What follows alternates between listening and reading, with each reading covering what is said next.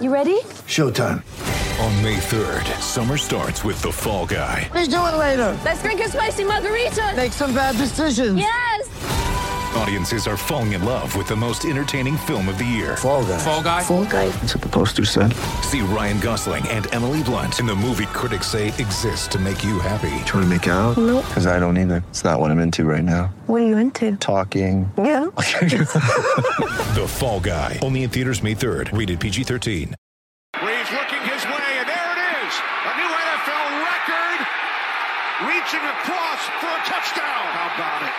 How about it? Congratulations to Michael Thomas. And what a way to do it. Aaron Rodgers on third down and goal to the end zone, and it's a touchdown for Davante Adams. Tannehill, perfect throw. A.J. Brown. And Brown turns on the Jets. Touchdown. It is an onslaught in Nashville. Welcome to the Fantasy Football Diagnostics Podcast, where we provide you with your weekly diagnosis of everything fantasy football. Whether it's season long leagues, dynasty, DFS, or even IDP, we got you covered all season long.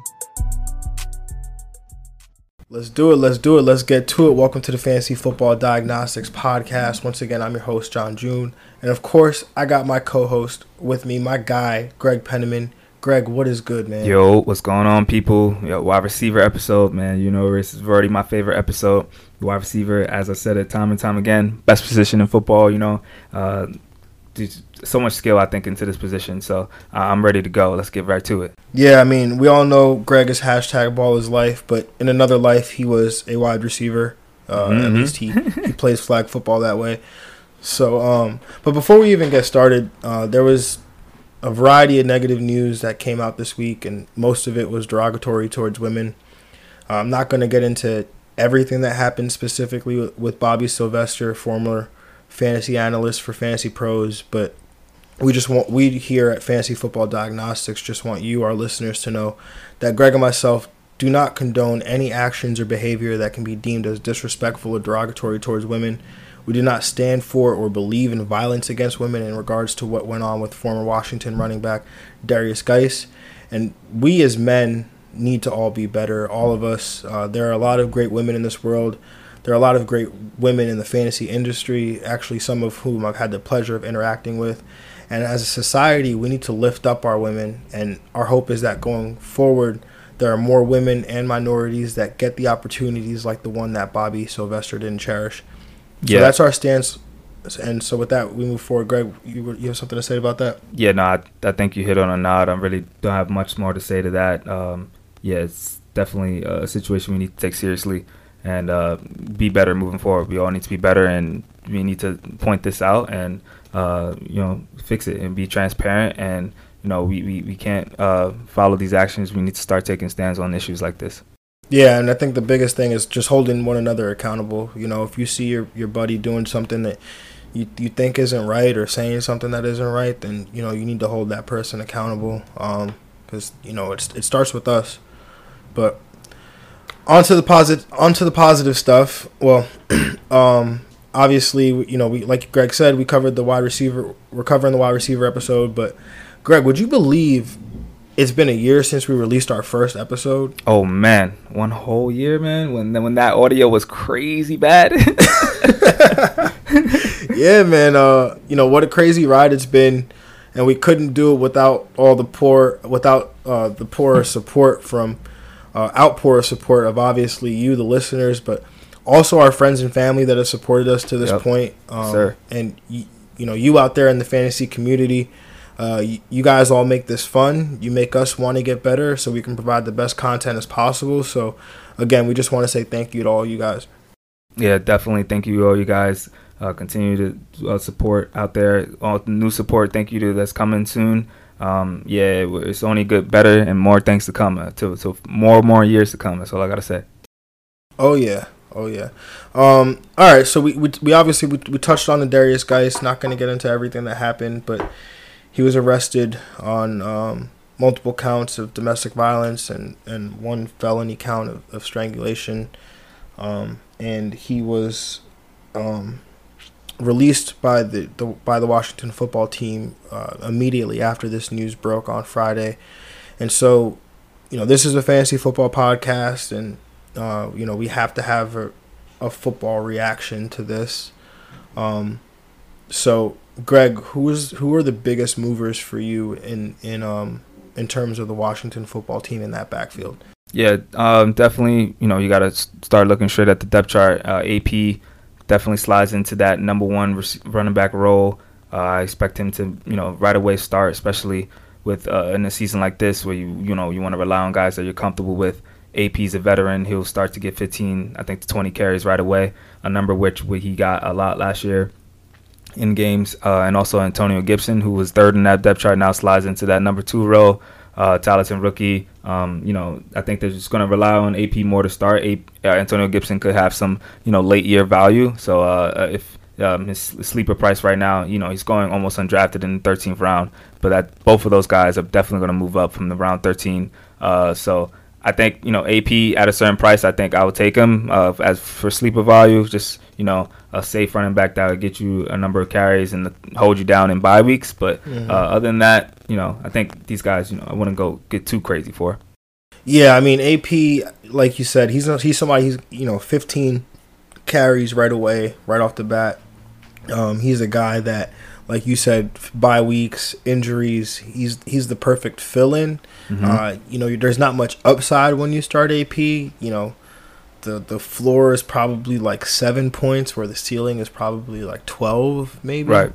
Um, you know, because it's all dependent on. He's not going to get any receiving work. It's really going to be dependent on him getting a touchdown or not. Um, he he, you know, he did say he wants to catch Emmett.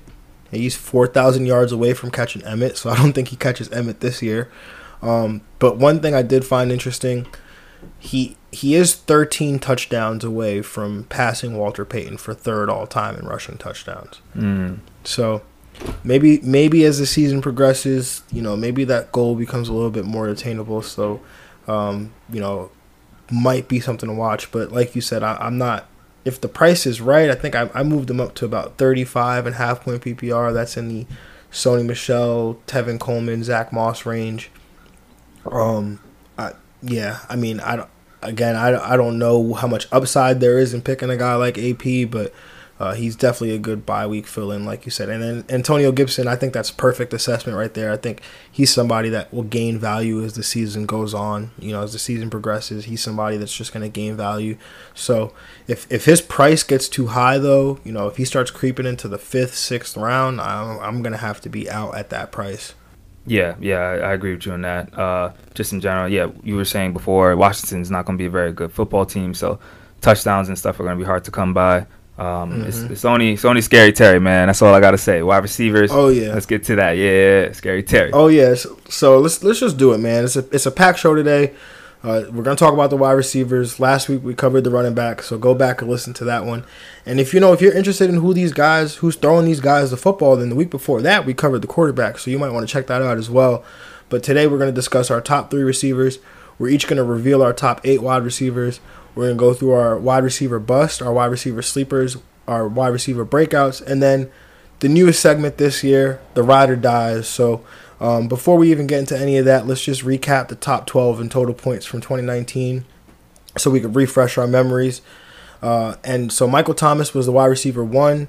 Chris Godwin came in at two. Julio mm. Jones three. Cooper Kupp four. Kenny Golladay five. DeAndre Hopkins six.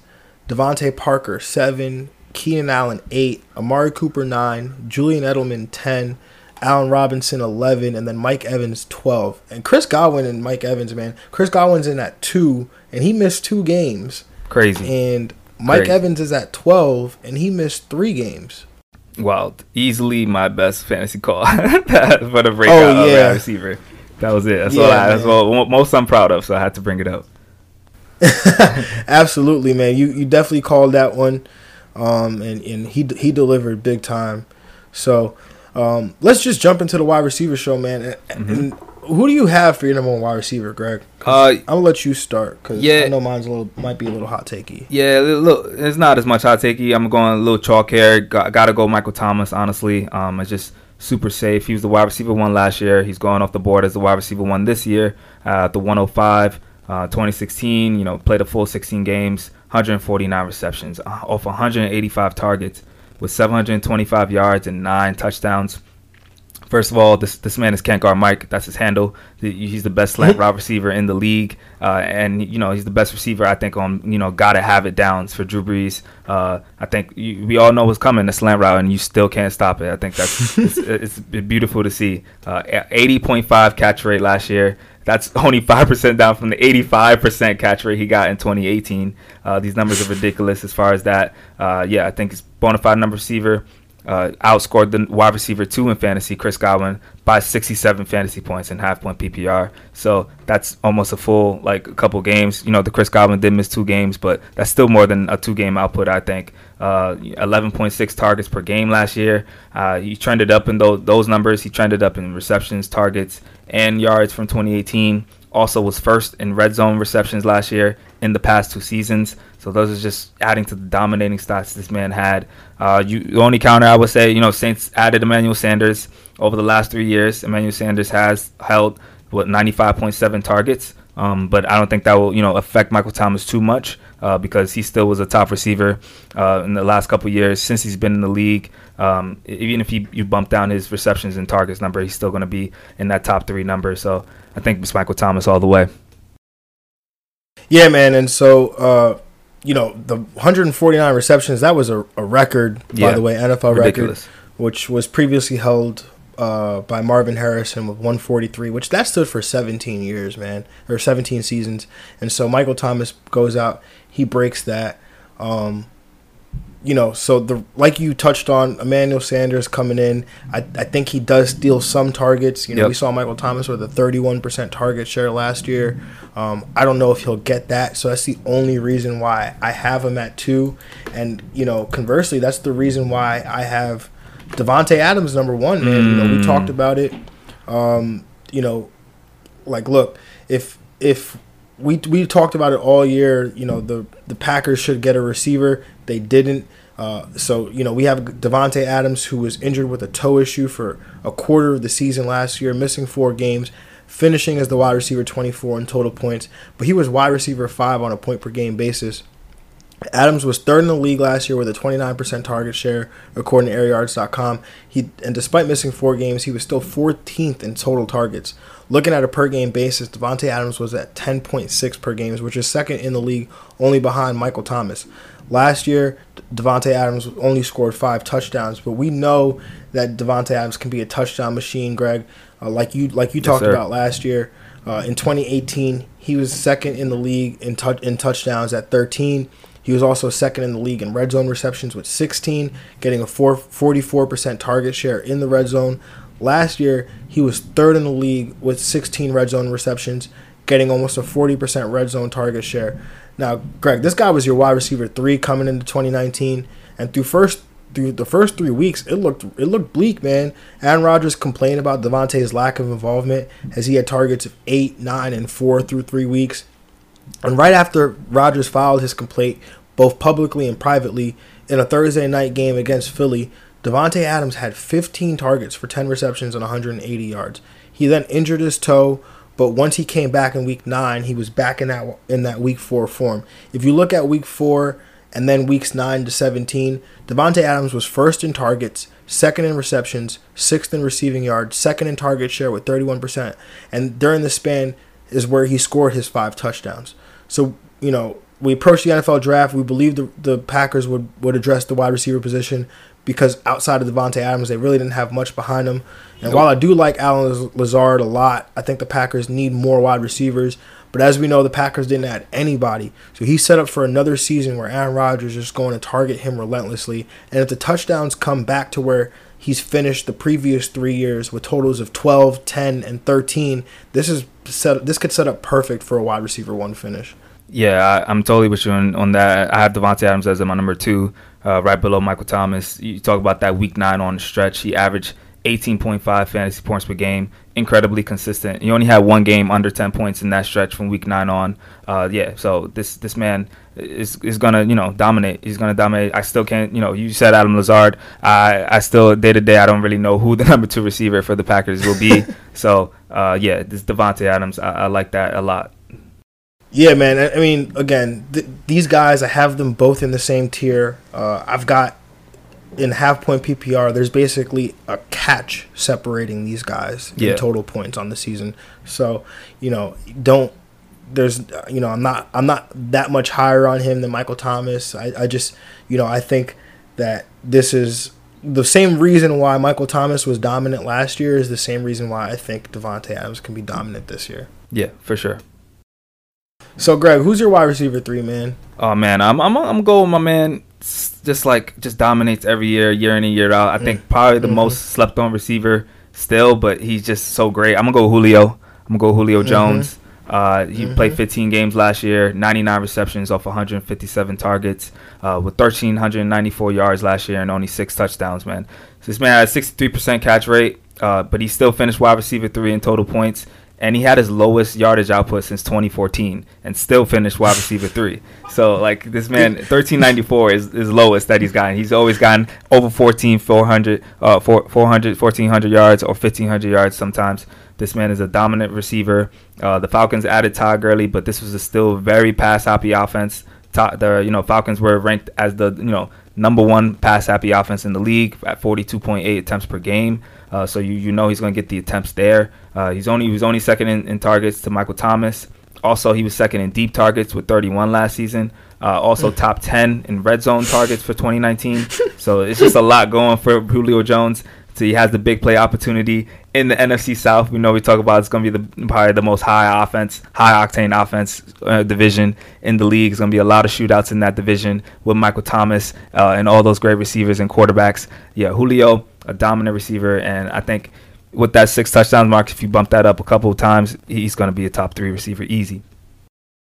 Yeah, man. Julio Jones, the super freak, you know, 31 years old, but the man still balls. And, you know, he's got a bad reputation for staying healthy. Um, I'm probably guilty of that myself. But since 2011, where he only played five games that season, he's played 92 of a possible 96 games. Yeah, man. He's So this man's man, on the field. he's durable. Um, during that span, he averages 162 targets a season, 103 receptions, and 1,565 yards. That's the average. It's crazy. That's crazy. He also averages six touchdowns a season during that span. So you pretty much know what to expect from this man. I've, I've got him projected to lead the league in receiving yards. I know taking Julio is almost nerve wracking, and I don't know why, but he's the perfect place to start building So at the weird. wide receiver position if you're picking on the turn and can scoop him up in the second round. Uh, Yeah, it is weird why he, why you know it's it's it's like people don't want to pick him. Yeah, yeah. It's, I don't know, but I I'm, I'm gonna scoop him up with on those leagues where they don't. I, I want Julio. I trust Julio. I think you know he's gonna be a guy, yeah, to provide for you consistently week in and week out. Yeah, I mean two things that two things he has a bad rep for is staying on the field and scoring touchdowns. Yep. Because he had that one season where he scored only three touchdowns, and then there was that one season where he only had like two touchdowns, or he hadn't scored a touchdown for like six weeks, and then he Yep. ended the season with eight touchdowns. Yep. oh man, so so Greg, who's your top eight for 2020, man? Uh, so to round out the top eight, you know, after Michael Thomas at one, Davante at two, Julio at three, I got D Hop going at four. I got my man Adam Thielen going at five. I got Tyreek Hill finishing at six. Then Chris Godwin, and then Mike Evans right after him. Uh, those guys, two guys are just machines. They're they're gonna finish in the top twelve every year, I think, for a little bit. Okay, man. So I- yeah, I mean, look again, receivers. It's like pick your flavor, man. Yeah, honestly i mean there's so many guys and and like i don't think any you could be wrong at all with how you rank them to be honest outside of the top two uh, the top three guys in my opinion. So number one the, for me davante adams. Number two is michael thomas. Number three julio jones. Number four tyreek hill. At five i got chris godwin. At six i got deandre hopkins. At seven i got kenny golladay and eight i got dj moore Mm, ooh, DJ Moore. I like that. That's that's a the very- breakout continues Oh, man the breakout man. continues Okay, all right, let's get going. so, Greg, who's your wide receiver bust, man? Uh, so this is actually one of my favorite receivers. I've had him on a lot of fantasy teams, uh, but I'm gonna go with T.Y. Hilton. Um, I think you know he's going as wide receiver 14 right now in round four. Uh, he first of all he finished the season last season as wide receiver 57. Also, he was outside outside the top 30 in fantasy points per game in half point PPR. Just to give you a little. Wait, that wasn't a game. That was a season long finish. that was a season long finish for Ty last season. He played only 10 games, and then if you want to Oh, go man. average, you know, average fantasy points per game, he finished outside the top 30 still. So in Oh, half point man. PPR. Um, but that that's the thing about he's oh he only played 10 games. He's only had a full season since 2017. Uh, he's been dealing and he's already dealing with the mild hamstring injury this season, and uh, you know which is very dangerous I think in this type of season where a lot of soft tissue injuries are gonna pop up. It's already camp and he's already popping up with some injuries. He played last year with the two centimeter calf tear, uh, so he's he's definitely a tough player. Uh, definitely very talented player, but it, the opportunity, I don't know if it's going to be there. And just, you know, in an offense that I think will rely on the run game a lot or more this year, we have Marlon Mack. They have your boy Jonathan Taylor. You know, I'm not very high on, on Philip Rivers this year. Uh, he's not a very good quarterback when he's pressured, and he gets, tends to throw a lot of picks. So I think they're gonna, you know, just offensively rely on the run game. Uh, and as far as the depth chart behind him, you got Michael Pittman, Michael Pittman, who also got drafted. Uh, so he, I think I would want to lean, you know, t- maybe towards buying his ADP a little more for his his late season finish and his sleeper value. Uh, and just to talk about the guys going behind him, this is AJ Brown's going behind him. I'm not doing that. I'm taking AJ Brown. Tyler Lockett's going behind him. I'm with Ty- taking Tyler Lockett, DJ Chark, Robert Woods, Terry McLaurin. Honestly, I can go on for this whole episode and name mad receivers that are going behind T.Y. Hilton right now in a half point PPR league. So, yeah, it's got to be T.Y. Hilton for me. Oh man, okay, yes. I look, I haven't. I've been off the Ty train for like two years. When you talking about Yeah. a, a fast guy with soft tissue injuries and calf, like the two centimeters, that's that's crazy That's in in- injury analysis. You dig deep, bro. Yeah. Down to the centimeters of the of the tear in his calf. That's crazy. Um, but yeah, man, I, yeah, I, you know, I do probably disagree with you with you a little bit on Philip Rivers in the sense of I think this offensive line is probably the best offensive line Philip Rivers has ever played with. hmm Um, so I do think that he will be better, but Ty, you know, you're you, what we're in August, or you know, he had the hamstring injury in July. Like, nah, bro, like Yeah. I'm not doing it. He's Yeah. he's he's over 30 years old. Um, you know, the bounce back is harder. Um, you know, so I yeah, I'm not touching Ty. Sorry. Uh, not at that, especially wide Nah. receiver 14. Wide Maybe, receiver you know, I probably got the same. one. I probably got the same the same you know defense mechanism that you had with AJ Green. I have that same thing with Ty. Like, I just don't see his name, bro. just don't see it. Just blinders onto the next guy. On to the next one. That's it.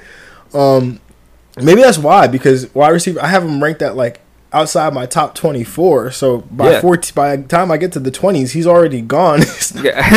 yep. Yep. Oh man! All right, my wide receiver bust, man. It's Amari Cooper, and look, he finished as wide receiver nine, and so on the surface, you're like, wow, that's great. He had the best year of his career, catching 79 passes, 1,189 yards, and eight touchdowns. Yards and touchdowns both being career highs. He also played 16 games as well, which historically has been a problem for him. He was injured in at least one of those games, which again has also been a problem for him.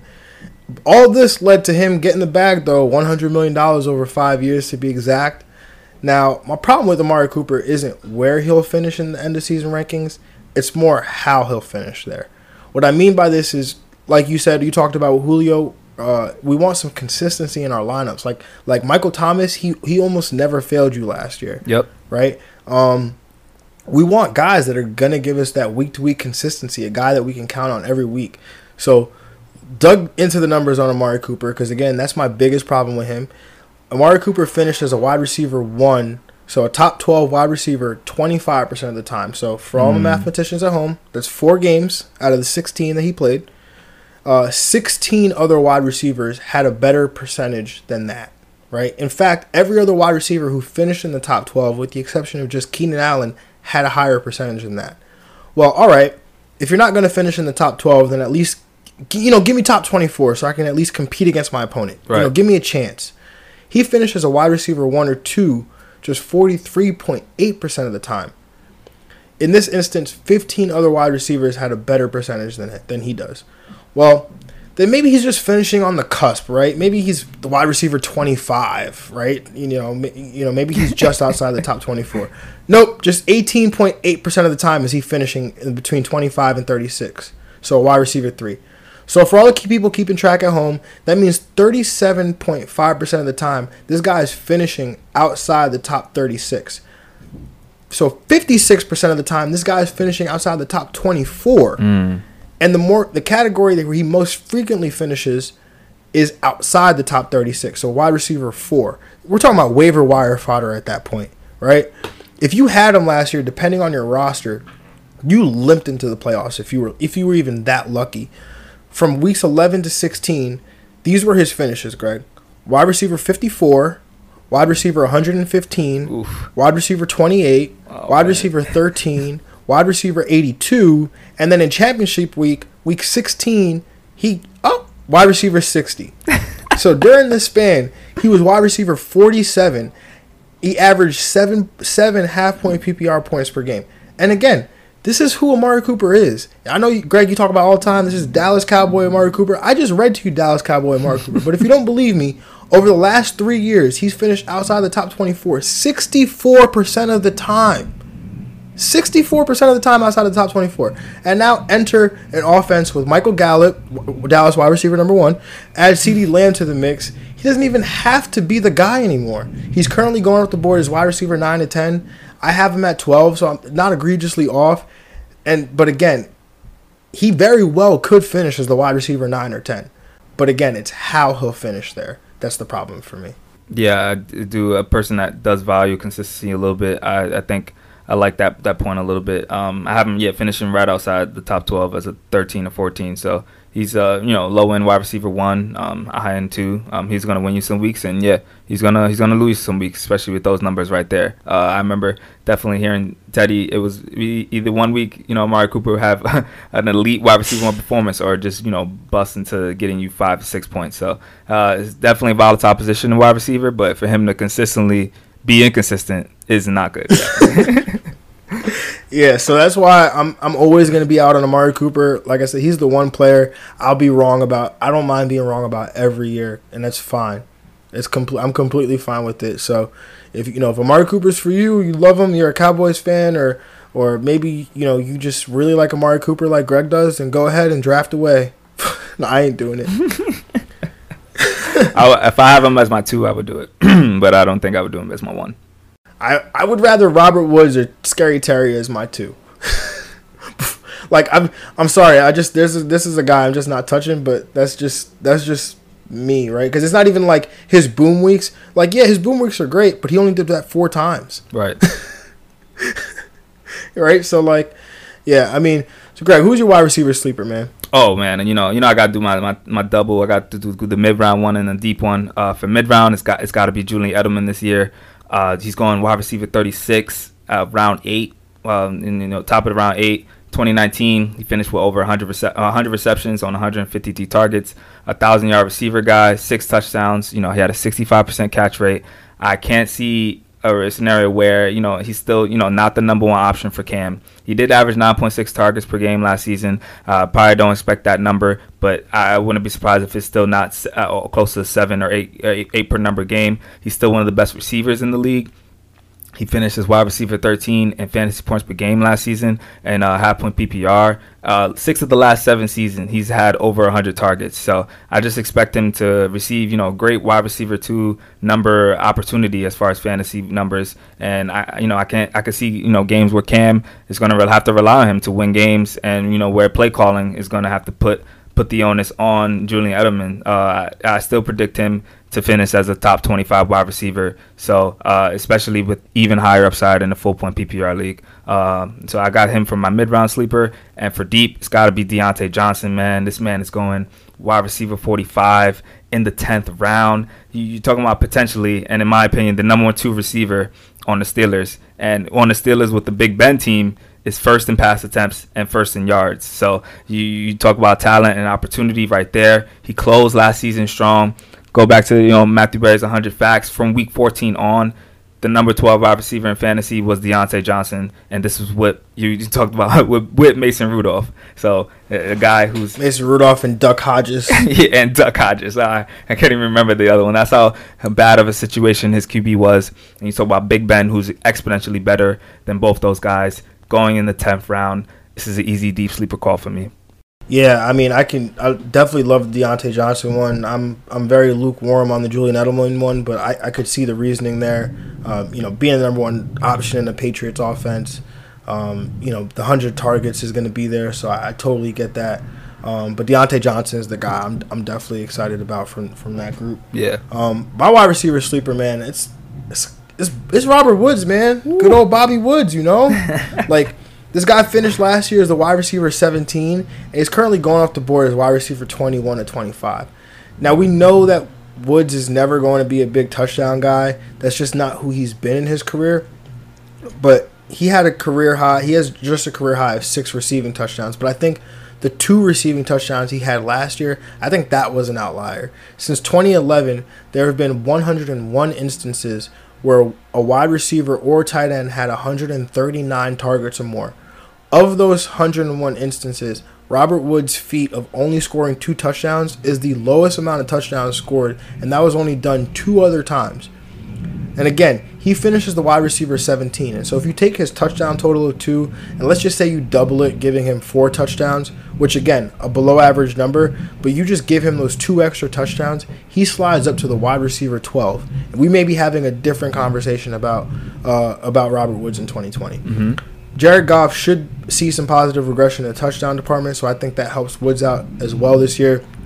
And now Cooper Kupp's rankings are all over the place because there's concern about Rams' potential use of two tight end sets and what that does to his usage. But that actually helps Woods as his target share was 26% during that time. Each of the last two years, Woods has seen at least 130 targets, and I'm expecting that again in 2020. Woods led the Rams in both target share percentage and air yards market share on the year. While Kupp does get the red zone, the red zone looks and those touchdowns, Woods get every, Woods gets everything else, and so go ahead and get that discount on Robert Woods, man. Yeah, it, it's definitely a sleeper value uh, for sure. Robert Woods, talk about potential guy. I give you wide receiver one numbers, honestly. Um, you know, week in week consistent wide receiver one numbers. I remember, you know, uh, back in twenty, you know, eighteen, it, it was like you can tell what how much you know targets he's going to get, how much receptions he's going to get, and the output Robert Woods is going to get. So I, I like that consistency right there um, for Robert Woods going at where he's going. Yeah, man. Um, I mean, it was, it was very tilting to have to go through it last year. Um, Yeah. I know we we had him, Yeah. and it was just we we had to, we tried to get rid of him. It was just it was really bad at a point last year, but he picked up at the end of the year. He definitely did. Um, Greg, wide receiver breakout, man. What do you got? All right, you know, I got I got a little uh, you know, hot take. Maybe uh, I'm gonna go Will Fuller, man. I'm gonna go Will Fuller this year.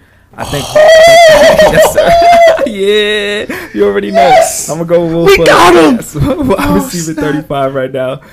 round is going round eight. Uh, talk about 11 games last year. Average 6.4 targets per game on a 69% catch rate. The talent is there. We know that. The opportunity was always there, but now is literally being spoon fed to him. No D Hop, 150 targets is missing from this team. Uh, the Texans added Brandin Cooks, but you know over his career, Cooks is the only 100 uh, target guy, 103 targets per season guy. So you know I expect Will Fuller his targets per game to bump up to around that eight a game. Uh, you, you give him that. Of course, of course, the question is the health. But you know his price is baked into that. He's going in round eight, and you have you're getting a potential number one receiver with Superman, Deshaun Watson, in round eight. Deshaun Watson loves to get those big plays downfield, and Will Fuller is a big time receiver as far as big plays going down the field. I think Will Fuller finishes in the top 20 receivers. I'm going Will Fuller, baby. Let's go.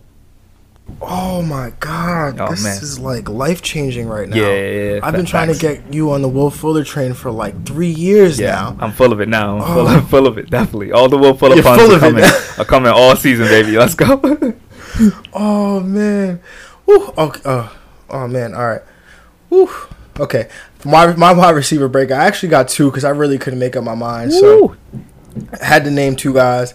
The first one I have here, that's Calvin Ridley, man. We talked about Julio, but this man Calvin Ridley, he's on the verge of a he was on the verge of a breakout last year before going down with the abdominal injury. In just 13 games last year, he was on pace for 78 catches, 1,066 yards, and nine touchdowns. But if you look at the time after the Mohamed Sanu trade uh, to the to New to the New England Patriots, he was on pace for 91 catches, 1,315 yards. So Ridley, he's similar to, a lot to your breakout from last year and Chris Godwin, where you felt like he was on the verge of breaking out, but the price was a little bit higher than maybe you wanted. Mm-hmm. And you know, but if you trusted the breakout was coming, then you had to bite the bullet and just take him in the fourth round. And that's where Calvin Ridley. That's where we're at right now with Calvin Ridley. He's going in the fourth or fifth round and it's just based on his potential. Now, I don't know if he'll finish as the wide receiver two overall, like like Chris Godwin did, but he could smash this year at the current price of wide receiver sixteen. Yeah, I like that. Calvin really won a lot. The second guy I have is going to be a guy we talked about a lot last year, Scary Terry, man, oh, Terry oh, yeah. McLaurin. Oh yeah. I could. I just I could not talk about this guy today. Like just mentioning him wouldn't do him justice. Scary Terry, F1, whatever you want to call him. This man is a bad man. He's six foot, 210 pounds, runs 4.35 in the 40 yard dash. So this is a big, fast man. In 14 games last year, he had 58 catches for 919 yards and seven touchdowns. He was on pace for a thousand yards before missing time with the injury. Um, and if you look at PFF grades at the position, he was seventh with 86.5 grade. That grade is the highest recorded PFF grade by a rookie since Odell Beckham Jr. back in 2014. Terry is the real deal. He's got his college quarterback, has his NFL quarterback, and I think he's just scratching the surface of what he can really be at the position. I think the Washington football team throws more this year with Bill Callahan not not calling run play after run play after run play like he did last year. Do you remember last year when Washington uh, a Washington football game was done as other games were going into halftime? Like Yeah, that's yeah. not going to happen this year. um they ran the ball so much. That's what that's what led to that. I've got Terry projected for for 132 targets this year, so I'm projecting that he takes that leap into the wide receiver one territory, grab the keys to the F1, and enjoy the ride. man. Oh yeah, nah, I got Terry definitely at, uh, as finishing as the number one receiver. Uh, you know, Scary Terry is just very talented. He's so good. This man dominated in the touchdown department when he was in. There's no one else to throw to still on this team. You know, you know Steven Sims has some sleeper value, but it's Scary Terry all the way, man. He's going to rely on him get to close to that nine to ten target game um, marker per, uh, per game. So yeah, let's go, Scary Terry. We ride together. We die together. Oh man, let's do it. All right, Greg. Your wide, your ride, your wide receiver ride or die, man. What, who we got? Who you riding with? Oh yeah, you already know. I'm riding with. I had him at five. I got to go with Adam Thielen. Uh, Adam Thielen, you know, is going at wide receiver nine in round three, but I just feel like you know people, you know, are gonna see him as a, one of those possibly a top five finish, uh, one of the best receivers in the league. You're taking away 93 targets from this roster, uh, and you added a rookie receiver. So let's not go crazy on you know rookie receivers. Yes, Justin Jefferson is going to be good, but uh, rookie receivers are not gonna, you know, bounce out the start, uh, go crazy. So Thielen should he was always Cousins Cousins' favorite receiver anyway with Diggs on the team. So I expect Thielen's target number to increase significantly uh, from back, you know, when he had in the 2018 numbers when he finished with 9.7 targets per game. He was top five in receptions because of that. Top five in air yards and top five in red zone receptions with those nine targets per game. So you, you give him that, he's going to average at least 22.8 fantasy points per game when he sees nine targets. And that's basically wide receiver two. If you put him with last season, only Michael Thomas is better. Uh, so Adam Thielen, he's the guy. Without Stefon Diggs, the splits are crazy. He finishes as a top five wide receiver. Give me Adam Thielen all the way, baby. Let's go. Yeah, man. I, I look. I totally love that pick right there. Your as your ride or die. Um, you know, I, to me, Thielen has that potential. You know, he was wide receiver one just a few years ago. Yep. Um, with Stefon Diggs on the team, so this is definitely in the range of outcomes. Uh, you know, I just.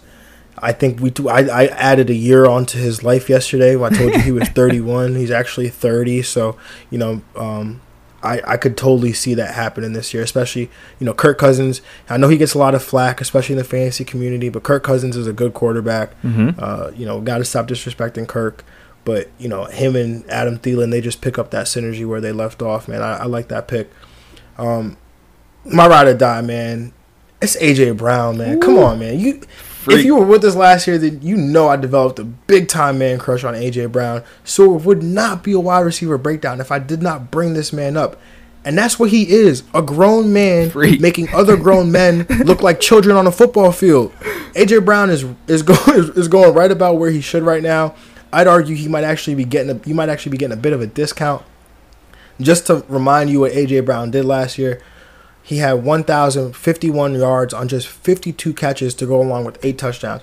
So all the mathematicians at home, I'm not a mathematician, but that's a 20 that's 20 yards per catch right there. And if you look at since tw- since 2010, Greg, only three receivers have had 50 plus catches and averaged 20 yards per catch. Obviously, AJ Brown is one of them. The other two, Mike Wallace in 2010 and DeSean Jackson in 2014. Now, if you don't remember those guys, specifically Mike Wallace, he's 190. He was 195 pounds, and DeSean Jackson, he's still in the league. Currently with the Eagles is 175 pounds. So both we know, both guys we know, smaller, speedier receivers. AJ Brown, on the other hand, he's six foot, 226 pounds, almost built like a running back. No, actually, he is built like a running back because that's like Saquon's measurables right there. Not only did he lead the league in yards, in uh, yards per reception, in yards per reception as a rookie, but he was also first in the league in yards after catch per reception at 8.9. According to Pro Football Focus, all of wide receive all of all wide receivers with at least 70 targets, AJ Brown was third in the league with a yards per route run at 2.67. Yards per out run is probably one of the, the best wide receiver metrics in terms of efficiency, and and so his 2.67 was behind only Michael Thomas and Stefon Diggs. That's the most by a rookie since 2014 when Odell Beckham had 2.75 yards per out run. By the way, Odell Beckham's pretty good. Uh, this yeah. guy is a stud. He's a 98th percentile prospect in my wide receiver model over the la- over the last three draft classes, and I like to continue. I like to. I like him to continue this breakout that we witnessed last year. He is the clear number one in this off in an offense alongside Corey Davis, Adam Humphries, Jonnu Smith, and this run game in Tennessee is going to go through Derrick Henry, but this pass game in Tennessee is going to go through AJ Brown in 2020. Oh yeah, AJ Brown won so many league championships last year for people, so I know he's going to be a lot of ride or dies out there with other people. Uh, I like that one a lot. Yeah, AJ Brown is a freak of nature on the field. Uh, he's got to be one of the top guys. I think I got him finishing as a wide receiver one as well. AJ Brown is a beast, man. Yeah, man, I gotta love some AJ Brown. So, uh, as we've done the last couple weeks, Greg, you know, I'll run through the list again: Michael Thomas, Chris Godwin, Julio Jones, Cooper Kupp, Kenny Golladay, DeAndre Hopkins, DeVante Parker, Keenan Allen, Amari Cooper, Julian Edelman, Allen Robinson, Mike Evans. Who do you of these guys? Who you know? Who are some of your biggest candidates to fall out of the top twelve? Yeah, right away, I think uh, DeVante Parker probably, um, just far as, you know, offense. You know, Ryan Fitzpatrick is there, so it, it'll be a little gunslinging, but I, you know, just think he did overachieve a little bit last year. He comes back to earth as far as I, I still think he's a good, you know, good value. I think he still could, could be finished, you know, as a wide receiver too. Uh, also, I do like the the sleep value of Preston Williams when healthy. Preston Williams is a talented receiver, and I think he, he will have some uh, say into that, um, into you know Davante Adam, I mean DeVante Parker's output uh, for sure. So I'm gonna go with him, and then yeah, you- Judy Allen probably after that. But I also still like both those guys as far as finishing, you know, low end wide receiver twos. Yeah, man. Uh, I totally agree with DeVante Parker, uh, Julian Edelman uh, for sure. Uh, Keenan Allen's another one I think doesn't make it again. Obviously, he's missing Philip Rivers, Mm-hmm. um, and then I Mike Evans definitely can finish here. I know you said you have him at eight. Yeah. He definitely can finish here. Um, I just, you know, I don't know if he maybe sees the touchdowns that he maybe would have seen with Gronk with Gronk around.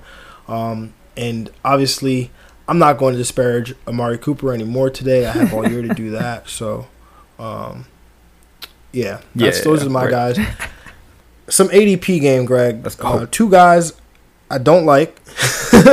All right, I like Seems that. to be you the got, theme. you got to force to answer. That's, I like this. got gotta gotta pick it. Mhm. You know, two guys I don't like: Keenan Allen, wide receiver 18, the 406, versus Stefon Diggs, the wide receiver 20 at the 409. Who you got? That is a good one. Um, I think I, I do like Stefon Diggs still a little bit more. Um, so I'm gonna go with Stefon Diggs, uh, wide receiver 20. Um, I think you know, he can finish as a wide receiver too. so that 20 to 25 range. Um, uh, I think you know steps in. He's a guy that you know demands. I said 103 targets per year. Uh, I think he's going to get close to that, if not that number, in Buffalo. Uh, John Brown is still there, so he, he was a very talented fantasy player last year, very consistent for you. Uh, but I, am still, I still like Stefon Diggs a little bit. I think his uh, big play uh, activity, I think, will get him in that range and buy his value more. Yeah, I'm I'm totally with that. I'm I'm with you on this one 100%. I mean, I don't think there's many situations you'd have to put Ty here for me to pick Keenan Allen, I think. um oh, I'm taking Stefon Diggs 100%, even though, uh, you know, I don't really like either one of these guys' situations. You know, uh, again, they're both talented receivers. Yep. Um, you know, I just Keenan Allen. You know, I he's he had the mind meld going with, with Philip Rivers for so long. I think that that went. I think some of that production went with Philip Rivers when he left, and then Stefon Diggs is going from one of the most accurate quarterbacks in the league to probably one of the least accurate quarterbacks in the league. And not in a dome, playing in Buffalo. Like that's gonna be rough. Yeah, you're playing in Buffalo in the snow. Like, look, man. I mean, that's that's all fine and stuff. Uh, you know, he did show us last year. He had a career high in yards per catch last year with 17 yards per catch. I looked at that number and I was like, wait, what? Stefon Diggs had 17 yards a catch. Yeah, big um, play guy, definitely. So I think he, you know, maybe he can get back to some of that this year, but I think that uh, in, a, in, a, Buffalo offense that's you know probably going to be a little run centric. Uh, you might see some some inconsistency on a week to week basis. Um, you know, I do have him over 100 at the 130 target mark actually. Um, so you know, I just don't know how many uh, how consistent he'll it'll be on a week to week basis for him. Um, yeah. So yeah, Stefon Diggs it is. Yeah, my only concern is that. All right, Greg. Honestly. Yep keep going. You you said the weather concerns yeah, yeah, your, your yeah, concerns your weather. Yeah. Oh yeah. Um.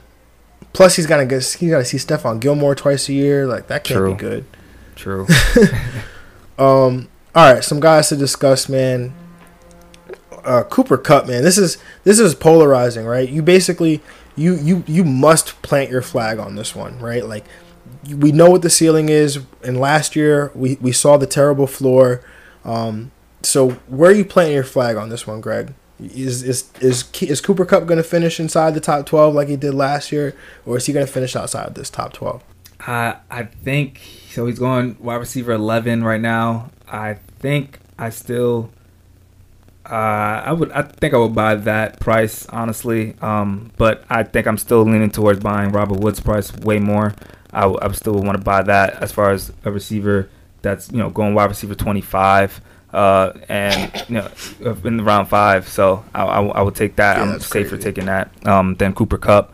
Uh, yeah, that floor was very scary last year. Uh, definitely didn't you know got people out the playoffs, especially me. I needed some wins from him, and he, he didn't come through for me. So it, it, it is scary. You talk about that inconsistency with Amari Cooper. That that floor is, is scary. So uh, I'm not crazy on him. I think he still finishes as a uh, low, you know, high end wide receiver too. So right outside the top twelve. But I'm still leaning towards getting a guy like Robert Woods more. Is is Cooper Kupp a guy you're willing to be wrong about? Uh, I yeah, I think so. Yeah, I, I would I would yeah, I mean, see his name and then probably go uh, in that range. I take Allen Robinson. He's going right after him and Calvin Ridley. Mm-hmm. But then Ty's right there, so I'm definitely taking Cooper Kupp before that. So.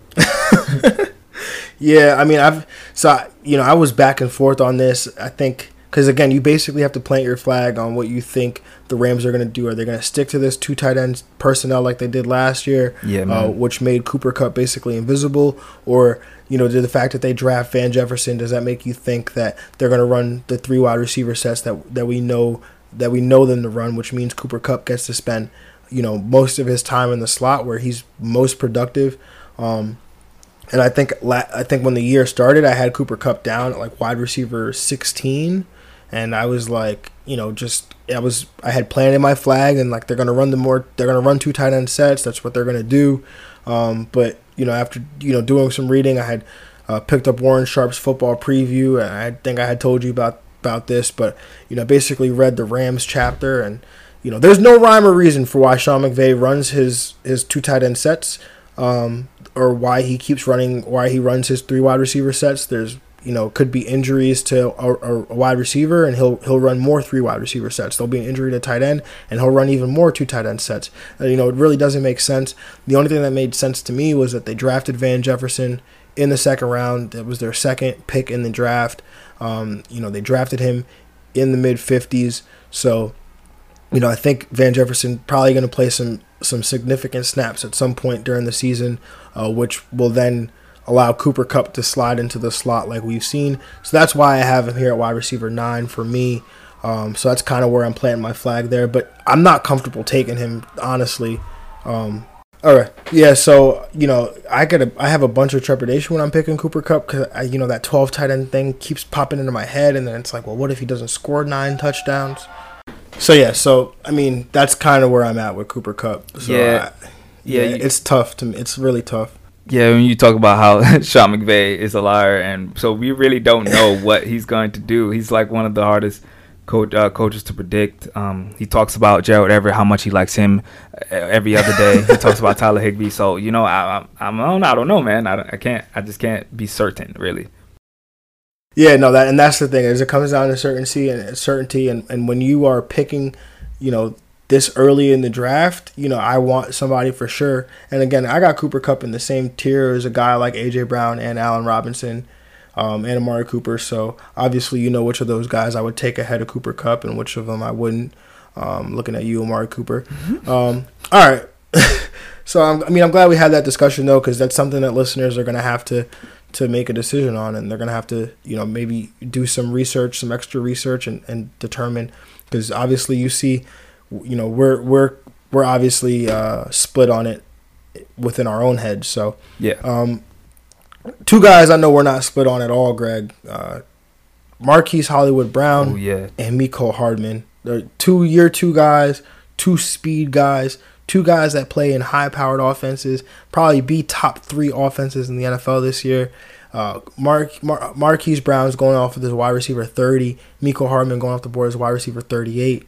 Where are you at with these guys, man? Oh yeah, I'm so buying, buying Hollywood, buying Hollywood every draft I can. This man is definitely going to finish in top 25 out, output, and I think he could finish as top 20 wide receiver. It's just uh, the when when he was in that start of the season last year was so crazy. Uh, and you talk about you know who they added. I mean, it's still it's still him. It's still going to be him. You talk about the Chiefs. Uh, as far as Tyreek Hill is there, he's the number one guy. He's the number one bona fide guy. So Mecole Hardman, I see as you know a more of a, a high end flex, a guy that can you know win you some weeks. Mm-hmm. Um, mm-hmm. But I think Hollywood could be a wide receiver too, uh, consistently putting up boom numbers, like a kind of you know mini Tyreek Hill kind of as far as putting up huge numbers some weeks, and then uh, you know his floor might be a little low, but I, I think he, will he'll get some very good output, and he could finish as a top twenty wide receiver. Yeah, I mean Hollywood, man. You know, we talked about it. Um, I was all over Hollywood last year, and then at one point, you know, I actually going back to listening to some old episodes, you could hear. I, I, brought it up almost every week with Hollywood that he just wasn't healthy. Yeah, yeah, I remember that. You know, this is a guy. He was not healthy. He he came into the the year with a Lisfranc injury. Um, so he, was you know, then he had that explosive week one, uh, you know, which he was like one of the, the, the top picks off waivers, and then in in uh, week six he injured his ankle, uh, had a high ankle sprain against the Pittsburgh Steelers, and and he just wasn't right after that, uh, and you could tell. Uh, you know, as the year progressed, though, you know, in that playoff game against Tennessee, you know, you saw him start to break out. Um, one of the biggest things I, I love about what Hollywood did this summer was he you know, he weighed at one point 157 pounds last year. Uh, Hollywood's been working out. That, that's lighter than me. He's up Crazy. to he's up to 180 pounds right now, Greg. Ooh, I like Hollywood that. has put on 23 pounds. You know what the best part is, Greg?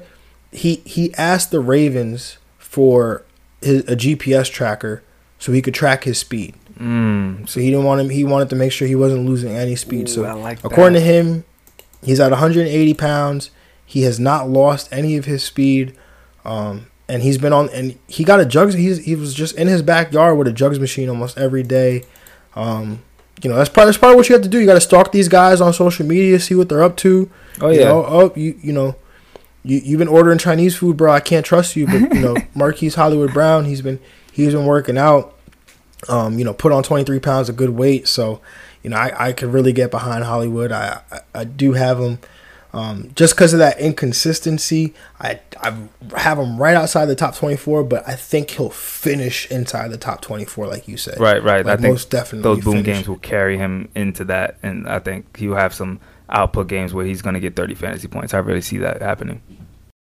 Yeah, absolutely. Um, and then the other guy, you know, we talked about Mecole Hardman, man. I mean, yeah, I, I, you know, he's got that inconsistency. He's not the, he's not even the number two. Uh, if you want to talk about, you know, pass catchers, Right, right. um, you know, that's Travis Kelce, Yep. Tyreek Hill. Um, but I think there there is an opportunity here with Mecole Hardman where if he can somehow uh, get to I mean, again, this is a Patrick Mahomes offense. A target from Patrick Mahomes is worth a lot more than a target Yeah. from, from a lot of other quarterbacks. Absolutely. You know, and and you know, we're talking about one of the highest uh, volume pass offenses in the league, and so you know he's got that built-in upside. Whereas like Sammy Watkins, Demarcus Robinson, neither one of those guys is going to be on this roster after this year. You know, Mecole Hardman, they traded up to draft him in the second round last year uh, when they didn't even have a first round pick. Um, and you know, this was one of the first selections that they one. I think he was the second selection they made. But uh, you know, you you the future of this of this pass offense is going to be Tyreek Hill, Mecole Hardman, and and Travis Kelce. Like I don't think uh, Demarcus Robinson, Sammy Watkins, you know, are are going to be here next year. Like I said, and so I think this is an opportunity here where you know you could buy Mecole Hardman at this wide receiver thirty eight price, but you know don't be surprised if you if you get more than that. Oh man, yeah, he's. I think he's going to win you some weeks as well. Um, last year he definitely won teams some weeks where he would just come in and get a, a 60-yard touchdown, and there it is. That's your fantasy day right there. Uh, and you know, I, I like those people that can make it in a day. Um, so yeah, I, again, I think the high end flex is definitely his uh high his upside. Um, his floor will will be as also low, and it's just I will be more willing to buy Hollywood because he is he'll be the number Oh, one guy absolutely. for sure. Yeah. Absolutely. I mean, I'm buying Hollywood. Uh, don't don't hear what I'm not saying. I've got Hollywood way ahead of Mecole Hardman in my rankings. Uh, um, I just I wouldn't I wouldn't draft both of these guys on the same True, team. Like, true. That's just too much volatility Yep. for me. But I think if you are picking, if you're looking for a receiver or a high end flex, like you said, you. Mm-hmm. need that nitro button and, and some juice in your flex spot. That Mecole Hardman provides that for sure. Um, all right, let's talk about two guys that are on the same team. Tyler Lockett going off the board as wide receiver 21. DK Metcalf going off the board as wide receiver 19. My question is, can they coexist? Only one time last year did they both finish as a wide receiver one together, hmm. and only three times last year did they both finish as a wide receiver two in the same week. We all want Seattle to hashtag let Russ cook, but with the trade of Jamal Adams to this defense, we like they may be even better, which means they might lean on this run game even more. So this might be a situation where again you have to plant your flag. So Greg, where are you planting it? Uh, I think I would buy uh, DK Metcalf more. Um, I think I do like his upside a little bit more, uh, especially in you know the touchdown department. I think he's going to see uh, some a lot of red zone receptions this year. Um, so I'm, I'm gonna go with him. But yeah, you- you're right about that. You know, even though we have Russell Wilson, one of the most efficient quarterbacks ever, but he's still going to throw you know under uh, 30 times easily. Um, and so it's going to be tough for him to to to to have two receivers that thrive like a Mike Evans and Chris Godwin. So uh, if I if I'm gonna play my flag, I'm gonna plan on no DK baby. Yeah, man. Uh, it's actually funny. I mean, I got Tyler Lockett higher in the rankings, but I'm planting my flag on DK as well, man. I mean, we're talking about Freaking a guy who's 6'4", 230. Um, yeah, four three three speed. I just like I'm a sucker for stuff like Yeah, that. man. I know, I'm coming around to that too. Yeah, to people that talent is just uh, it's hard to come by, especially for a receiver position. Yeah, man, and and you know you got Russell Wilson who who am I? I mean I've said this. I've said this to you before. I think he throws the best deep ball in NFL history, um, and so you know he's got DK Metcalf, who I think is probably one of the best deep ball weapons in, in the NFL today. Um, and the, you know just look at what he did in that playoff game against Philadelphia Mm-hmm. last year, where he had over 200 receiving yards. Um, yeah, DK Metcalf, man, I'm, I'm playing my flag there, like you said. Yeah, I think he carries on from that momentum uh, that they trust him in the playoffs. You know, Russell Wilson loves to win games, so I think Russell Wilson's going to rely on him more. Yeah, man. I mean, so another guy we got to talk about. He was a guy that, you know, I, I, can we adopt him, right? Because I feel like nobody was talking about DJ Chark. Oh before we yeah, yeah, definitely. You, you, you definitely for you, yeah, you have to adopt him. I'm, I'm right there with as a supportive parent. I, I, want DJ Chark in every league I can get as well. DJ Chark is currently going off wide receiver off the board as wide receiver 23, which so apparently we're the we're in the minor, minority of, of people that want DJ Chark on their teams. He's going off the board wide receiver 23. Finished last year as the wide receiver 16 while missing a game and being injured for the last two weeks of the season. You know, he played he tried to play through that high ankle sprain because he really wanted to get to that thousand yards, which I believe he did. So Greg, what are your expectations for DJ Chark this year? yeah, that ADP, I think he finishes in the top 20 as well. Uh, DJ Chark is a beast. Um, yeah, I, I think you know just with uh, you know Gardner Minshew, uh, with the new offensive coordinator, I think it's going to be nice and set up for him very well to you know put emphasis on him. Him and Scary Terry are you know two guys that are you know going around that wide receiver 25 to 30 mark that are both going to finish in the top 20. I, I love DJ Chark as well. Yeah, man, I got DJ Chark ranked at 15. Um, so, I, so I'm I'm totally in on this price for sure. And we obviously we we talked about it before. Jacksonville's got is projected to be the worst team in the NFL just based on on the Vegas totals.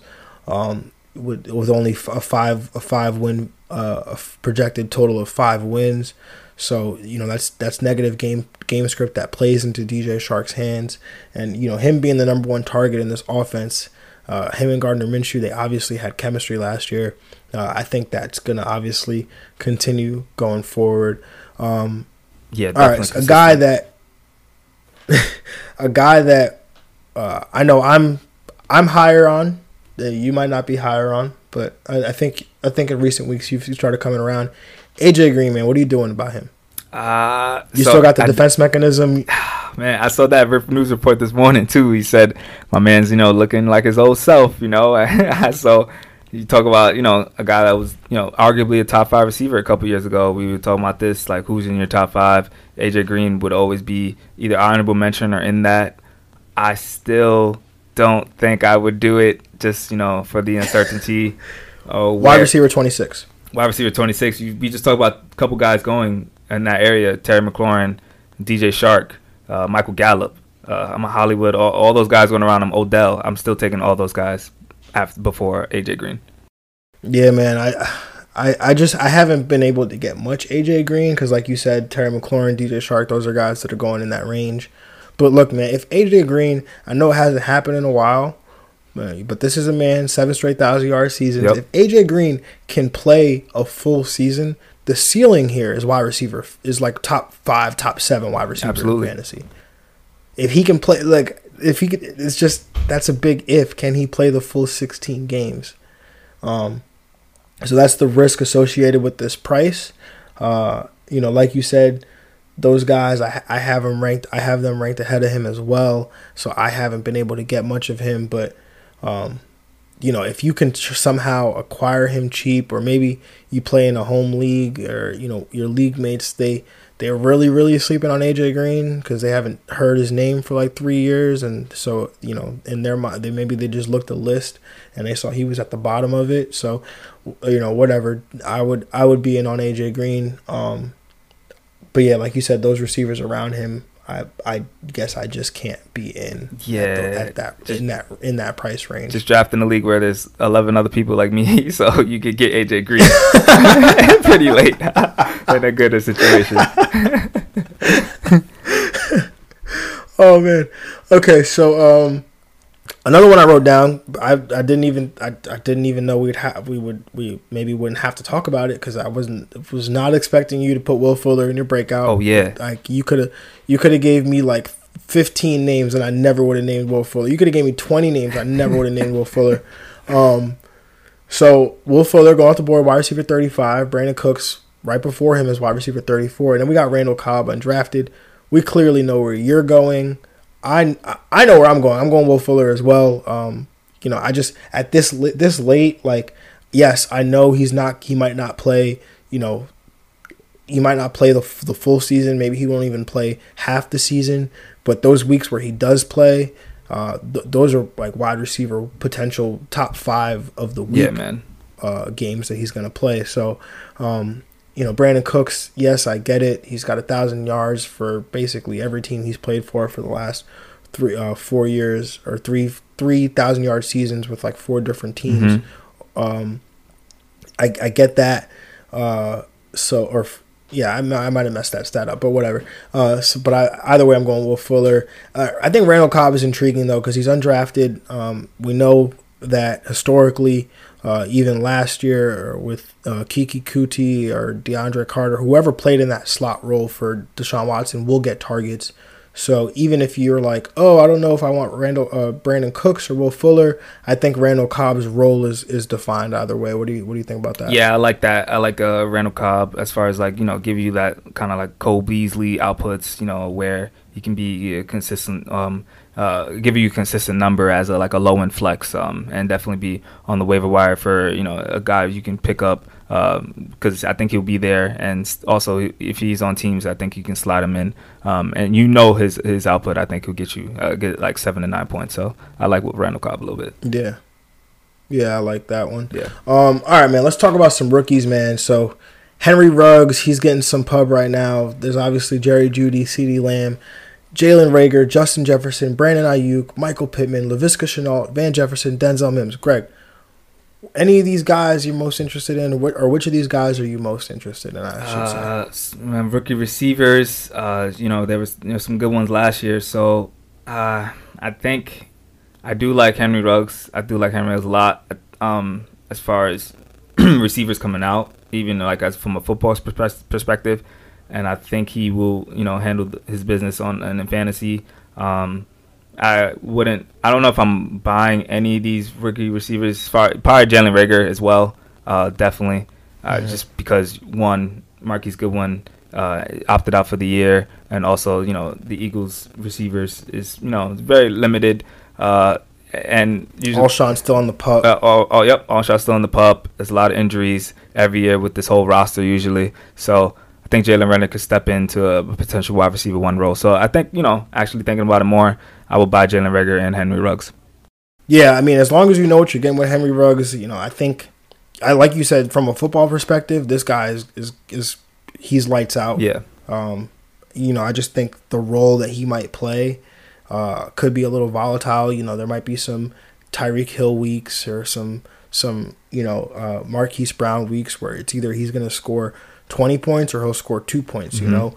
Um, but they recent news did come out that they're planning to start him in the slot, which is then bad news for Hunter Renfrow. But um, you know, Henry Ruggs in the slot is definitely more intriguing now because uh, we know we know that Derek Carr uh, doesn't necessarily um, throw the ball down the field that all that often. He's a dink and he likes to dink and dunk in this in this Jon Gruden offense. So if if Henry Ruggs is playing in the slot, that you know those are easier targets for him, and then he's he's got that breakaway speed where he can he can make a move and, and do something with it. Um, Justin Jefferson, intriguing. I, I did love him coming out, but then with the with you know him ended up on the COVID reserve list, and I mean he's off of it now. But you know that's definitely something that uh, you know gives me some trepidation there. Uh, Jalen Reagor, like you talked about, yeah, I'm I'm all in on Jalen Reagor for year, as a year one wide receiver. But the guy that I think more and more about, man, and, you know, obviously you know I love Brandon Aiyuk, that's my guy. Mm-hmm. Uh, but Michael Pittman, man, he's a guy that I like since maybe two weeks, not two weeks ago, two months ago. I've been more and more looking at Michael Pittman just because, you know, you're talking about a guy who's 6'5, 230 pounds. Um, he fits he fits that mold of you know the Philip Rivers wide receiver Um, you know, you think about a guy like Mike Williams, you think about a Tyrell Williams, you think about a, a Malcom Floyd or a Vincent Brown, um, or Vincent Jackson. I mean, you know, uh, Michael Pittman fits that mold, and then you add this Ty news where you know Ty's got the hamstring. Um, I think it's just more opportunities for Michael Pittman. Obviously, Parris Campbell is still there, so that's that's one of those guys that you have to be concerned about when uh, if you do go the Michael Pittman route. But he's definitely somebody that intrigues me for sure. Yeah, I, am on board. I could be on board for that, especially with you know, my bus being T.Y. Hilton. Someone's got to step up uh, and, and, you know mm-hmm. take this role, especially when games when T.Y.'s are out. Zach Pascal had the opportunity last year, and he you know didn't do much with it. So I think flop. Yeah.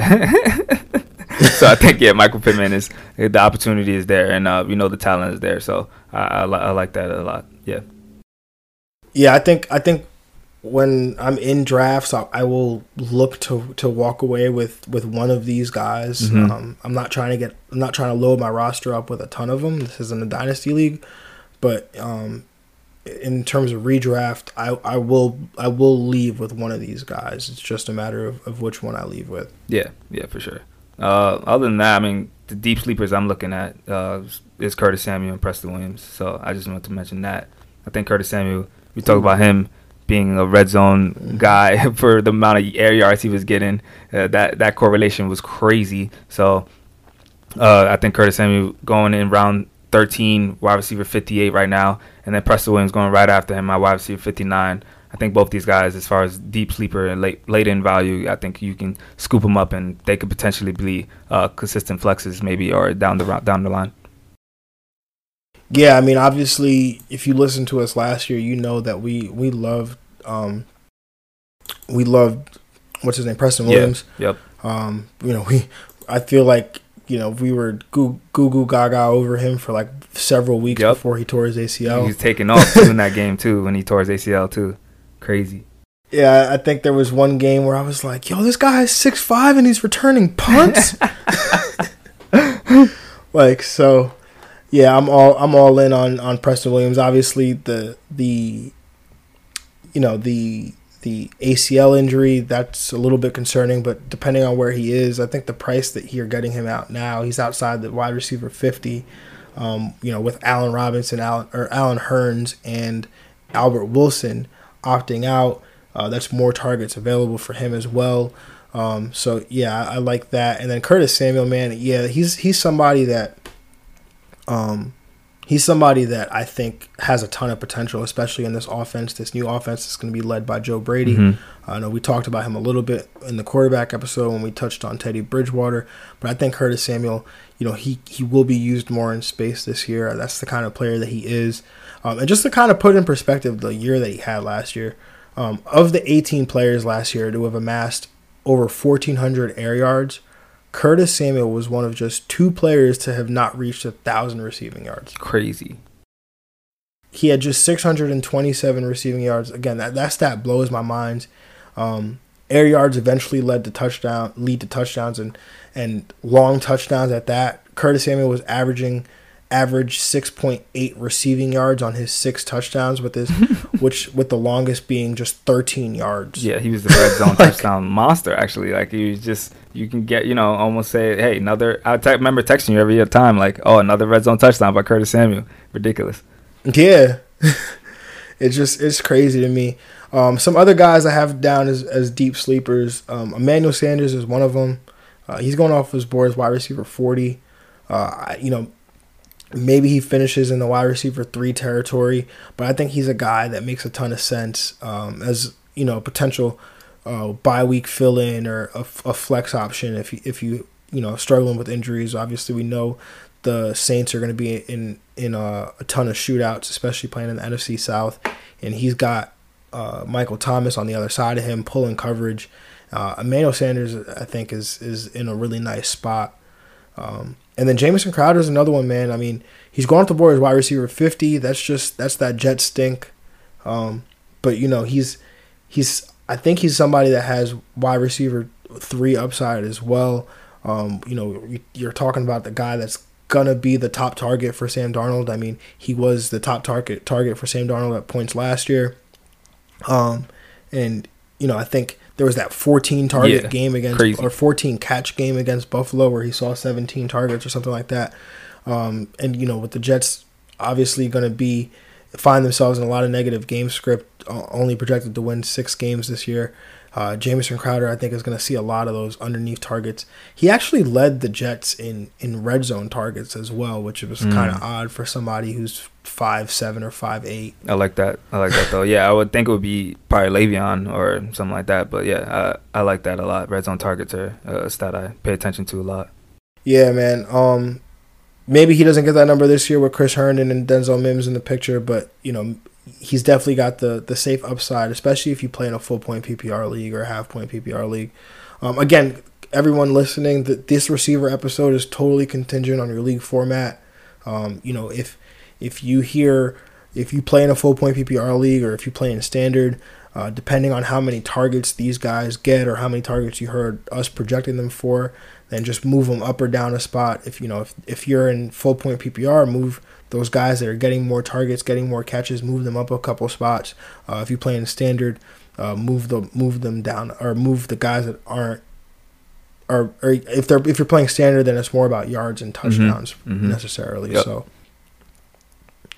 um, all right, Greg, uh, you got anything else to add to this to this wide receiver breakdown? I wish we could go on more because there's there's guys I, I want to talk about, but we just don't have time. Yeah, we we can go on and on, uh, especially guys I would take before T. Y. Hilton. But nah, I think I think this is uh we think we covered it all. I think we we got a, a good amount of wide receiver position players, value spots. Uh, I'm very confident with these wide receivers that we talked about today.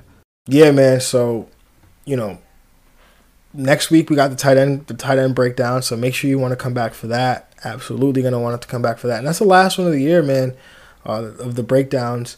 But um, you know, everyone will.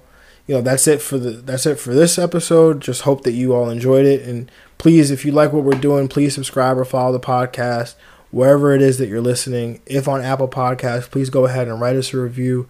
It definitely goes a long way in helping us out. And it, again, it's absolutely free. Or, you know, if you just want to leave us five stars, that also helps as well. And then make sure you're following the show on Twitter and Instagram at FF Diagnostics. And make sure you're following Greg on Instagram at we underscore made it. And then make sure you can follow you can follow me on both platforms at JR Football Nerd.